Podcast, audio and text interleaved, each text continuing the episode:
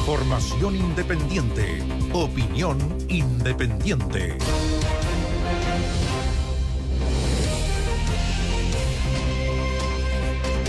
Como todo, como ha ocurrido prácticamente en las últimas semanas, ha pasado muchas cosas, sobre todo en la región de la Araucanía, entre las provincias de Arauco, región de la Araucanía y también la región de los ríos. Pero yo creo que lo primero que habría que detenerse es lo que ha pasado en contexto internacional, particularmente con un organismo como es eh, Derechos Humanos de las Naciones Unidas. Una, un, un pronunciamiento eh, pidiendo, uno, criticando la militarización de la zona sur, la participación de fuerzas militares en procedimientos de, de seguridad o de orden público, pidiendo un diálogo para resolver la situación, un llamado un poco tardío, pero bueno, pero un diálogo. Eh, y, y, ojo con esto, porque estas son las miradas internacionales que probablemente funcionan desde líneas gruesas, eh, respecto a los derechos humanos. Eh, pero que conoce, sí, quién dirige como alta comisionada sí, para los derechos humanos, más allá de que no es ella la que escribe, la que porque escribe, hay una comisión completa. en son organismos que no pueden meterse en el detalle, pero sí que eh, em, emiten pronunciamientos con lineamientos gruesos, perdón, condenan la presencia militar o, militarización, el, el uso de fuerzas militares en, eh, en, en, acciones de orden público, eh, llamado al diálogo, bueno, y condena la violencia. Eso es lo primero también, probablemente es lo primero que deberíamos haber dicho. Condena la violencia y, y de ahí está todo lo otro. Pero, ¿qué es lo relevante esto? Que pone en el foco internacional el conflicto en el sur de nuestro país. Una vez más, no es la primera vez, también hay que decirlo. Sí, eh, hay un ¿Qué dato... que hay un pronunciamiento hoy día, por ejemplo, de Amnistía Internacional? Sí. ¿Sobre qué? Sobre la situación de los mapuches en Argentina. O sea, también es un fenómeno que está adquiriendo una cierta relevancia geográfica, no solo en Chile, en Argentina, a partir del pronunciamiento de alguna ONG en este caso. Pero en Argentina es otra la forma en que se relacionan. Es que lo que pasa es que son gobiernos federales. Sí. Entonces tú tienes un gobierno federal de Neuquén que ha sido muy crítico respecto a los atentados que han ocurrido. Y el lenguaje que y se utiliza también de la misma autoridad. Pero no presidencial, no el gobierno federal. El gobierno no, federal no, de Alberto Fernández ha dicho que el problema de seguridad no, le corresponde al gobierno federal, que se haga cargo, digamos, la provincia de Neuquén, el gobierno provincial. Eh, bueno, pero volviendo acá. Eh, Quiero, quiero leer la un párrafo. Mira, la situación es, es, tan candente como ha sido el incremento de los hechos de violencia en, en, un lapso de meses o de un par de años. Porque esa es la verdad, o tres años. O sea, hace cuatro años atrás, lo que se está viendo hoy día habría sido impensado. Digamos, en la seguidilla de los Siempre hechos de violencia. ha tenido pic, olas de, de, violencia, pero yo pero creo que en el último tiempo se ha mantenido. Ahora. Nunca como ahora con personas de, man, muertas. de mantención con ataques. Digamos, un, más de un año con personas el, muertas. El, el, uso de armas de guerra, con munición de guerra, por ejemplo, algo inédito. Inédito, digamos, desde los últimos meses o un par de años atrás.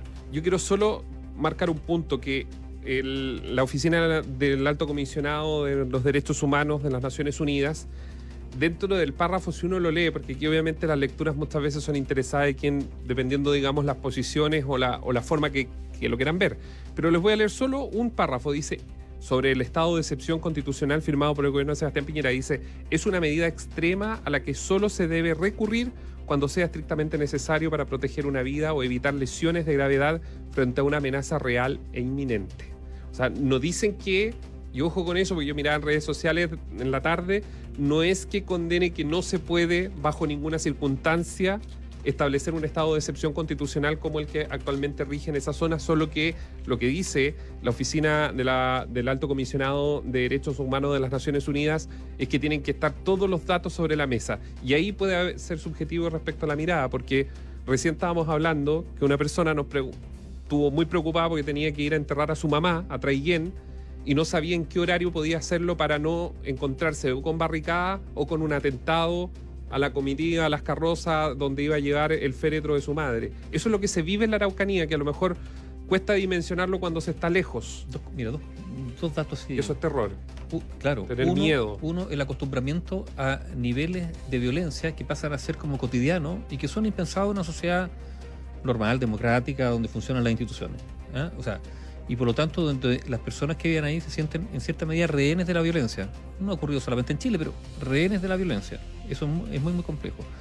Dos, bueno, señalar que la última elección a gobernador, esta fue la única región que eligió un gobernador de derecha. Bueno, tal como votó por Pinochet para que se mantengan... A ver, uno, uno podría preguntarse por qué ocurre eso y por qué en un clima de polarización como el que está viendo nuestro país hace ya un, buen tiempo, el elemento o el, o el efecto de la seguridad genera un polo. Un polo en sí mismo, un polo político, de coincidencia política. ¿Por qué?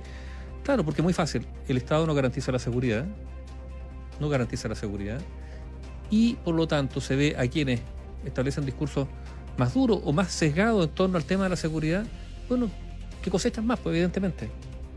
La sola, la sola promesa de, seguridad ya para esas personas que están viviendo una situación dramática en el día a día, les genera algún grado de esperanza. Mira, estaba tratando de recordar en la cabeza porque eh, hay datos bien, bien eh, decidores respecto a la relación de la comunidad de la región de Araucanía con su clase política, porque, y me puede corregir un auditor, porque lo estaba tratando de googlear porque me acuerdo haberlo leído, si uno pone la proporción de la cantidad de personas votando en la región de Araucanía, cada vez, en cada ejercicio electoral era menos. Ganaba la derecha, sí, pero cada vez eran menos las personas que se levantaban, que iban, que sentían, digamos, la necesidad de participar en los procesos eleccionarios en la región de la Araucanía. O sea, una desafección total Es que, entre, entre autoridad, entre el mundo político con los ciudadanos. bueno, desafección, pues siempre yo me pregunto también, ¿y es que acaso no hay temor? O sea, no estamos, no, no Sí, estamos pero ir a hablando votar, de- levantarse, ir a votar a un colegio en, en, en No sé. Temuco, en Nueva Imperial, la misma gente que vive dentro de los, de los, de los conos urbanos. urbano. No, por eso. Pero no, pero sí Yo- se puede hacer el ejercicio. Yo creo, sí, sí, pero yo, creo que no es ocioso preguntarse cuánto hoy día hay de temor en todo. eh, yo creo que, hoy día allá. la gente se, se literalmente está secuestrada al interior de sus casas, llegada o cae- caída la noche. Y si alguien quiere recibir un- una visita, alguien que viene de otra región, hay que estar atento que viaje de día, cuidado, porque la pasada en Coyipulli puede pasar esto. Eh, es que- y eso es terror, eso es miedo. Mira, guardando las proporciones, no es algo similar de lo que ocurre en algunos sectores periféricos, barriales de las grandes ciudades de nuestro país, donde hay balaceras todas las noches, donde los ciudadanos también sienten que están prisioneros en su propio hogar, que son territorios donde la presencia del Estado es circunstancial, donde ya, por ejemplo, la labor preventiva de carabineros es imposible porque no puede ser preventiva, tienen que entrar con un carro blindado porque lo reciben a balazo. Ah, De eso estamos hablando finalmente. Es lo mismo. Es donde un, joven de 16 años, lo hemos hablado, un- una niña de 16 años no puede quedarse con sus compañeros hasta las 9 y media de la noche como lo haría cualquier otro joven de otro sector, porque tiene que llegar temprano, porque si no la van a asaltar, porque si no le puede pasar otra cosa. Temprano esconderse o encontrar un, que algún amigo o compañero se, le dé alojamiento si se quiere quedar en un cumpleaños, o sea, no, no son libres, no hay, no hay un- una libertad. Y eso pasa también en Santiago, pasa en barrios en Antofagasta. Un fenómeno distinto, estaba hablando en un caso del crimen Sí, organizado, estaba hablando en la zona sur, bueno, donde también hay crimen organizado, porque también ya se está hablando de... a ver, yo, yo insisto en, en el video que se, que se difundió en el día de ayer, que publicamos en la página, este grupo armado, digamos. Eso es una columna insurgente, póngale el nombre que quiera, pero un grupo paramilitar en forma. Con mucho poder de fuego. Simplemente por la cantidad y calidad de las armas que llevaban o, ex- o exhibían. Y que quisieron exhibir, porque este video no es que alguien maliciosamente lo grabó, no, es un video que ellos quieren difundir para que se sepa que ellos están así, ya eh, organizados. Ahora, ¿de dónde sacan la plata para ganar? Porque cada tiro cuesta plata. No, no cuesta 10 pesos.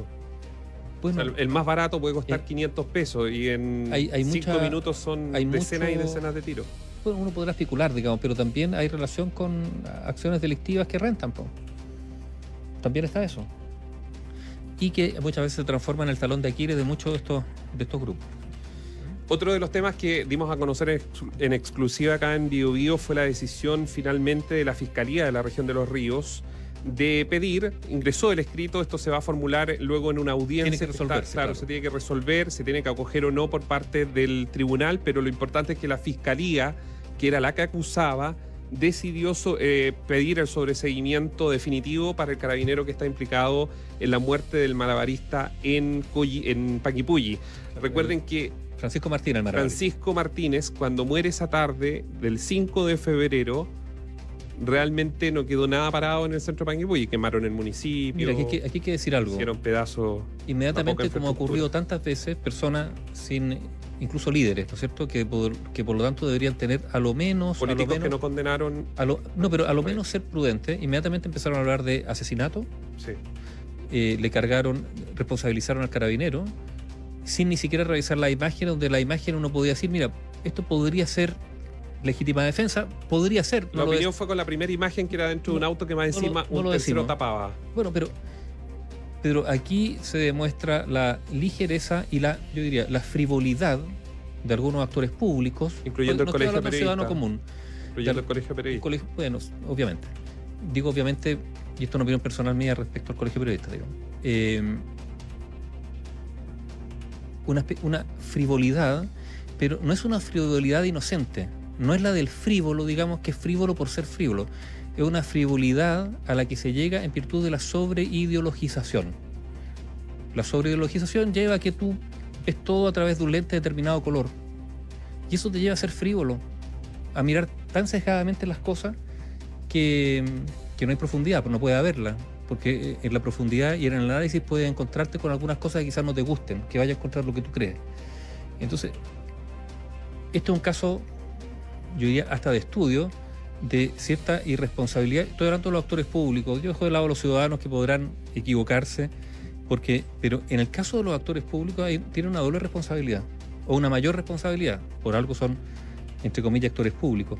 Eh, pero esto de condenar, calificar, desde la simpleza, la simpleza dada además por la sobreideologización, provoca esto, ¿no? Que se condena a priori a personas que después terminan, en este caso, siendo digo aparentemente inocentes porque esto, no ha concluido, pero cuando ya la propia fiscalía dice que no hay mérito para acusarlo, algo está diciendo. Ahora, es, es interesante también lograr, ojalá que en esta audiencia el 17 de diciembre sea lo suficientemente honesto ese fiscal de entregar y también decir por qué creyó al inicio de que sí había un homicidio simple desde el punto de vista y por qué, digamos, generó todo esto, o si es que recibió algún tipo de presión, porque desde el momento uno, siempre en la, misma institución de Carabineros, todos empezamos los videos que se conocieron luego de los servicentros, un servicentro que estaba en la esquina, que efectivamente estos sables no eran de utilería, no eran plástico, punto uno. Y segundo, que el funcionario carabinero sí recibió una lesión al momento que aprieta el gatillo en el rostro. Tenía cortes en la frente. Entonces, que hizo disparos de y, y, que los neurólogos incluso con cartas en los mismos diarios diciendo, sabe que es imposible que él pueda controlar al momento en que tiene un, en este caso un cuchillo en, la cabeza, controlar el movimiento eh, del arma para saber en qué parte del cuerpo sí o sí le va a disparar. No sé, bueno, un montón de cosas que estaban incluso previo a la propia formalización, pero sin embargo el Ministerio Público decidió formalizar igual. Ahora ya sabemos que ha dicho que va a pedir el sobreseguimiento. Análisis sin compromisos. Opinión independiente.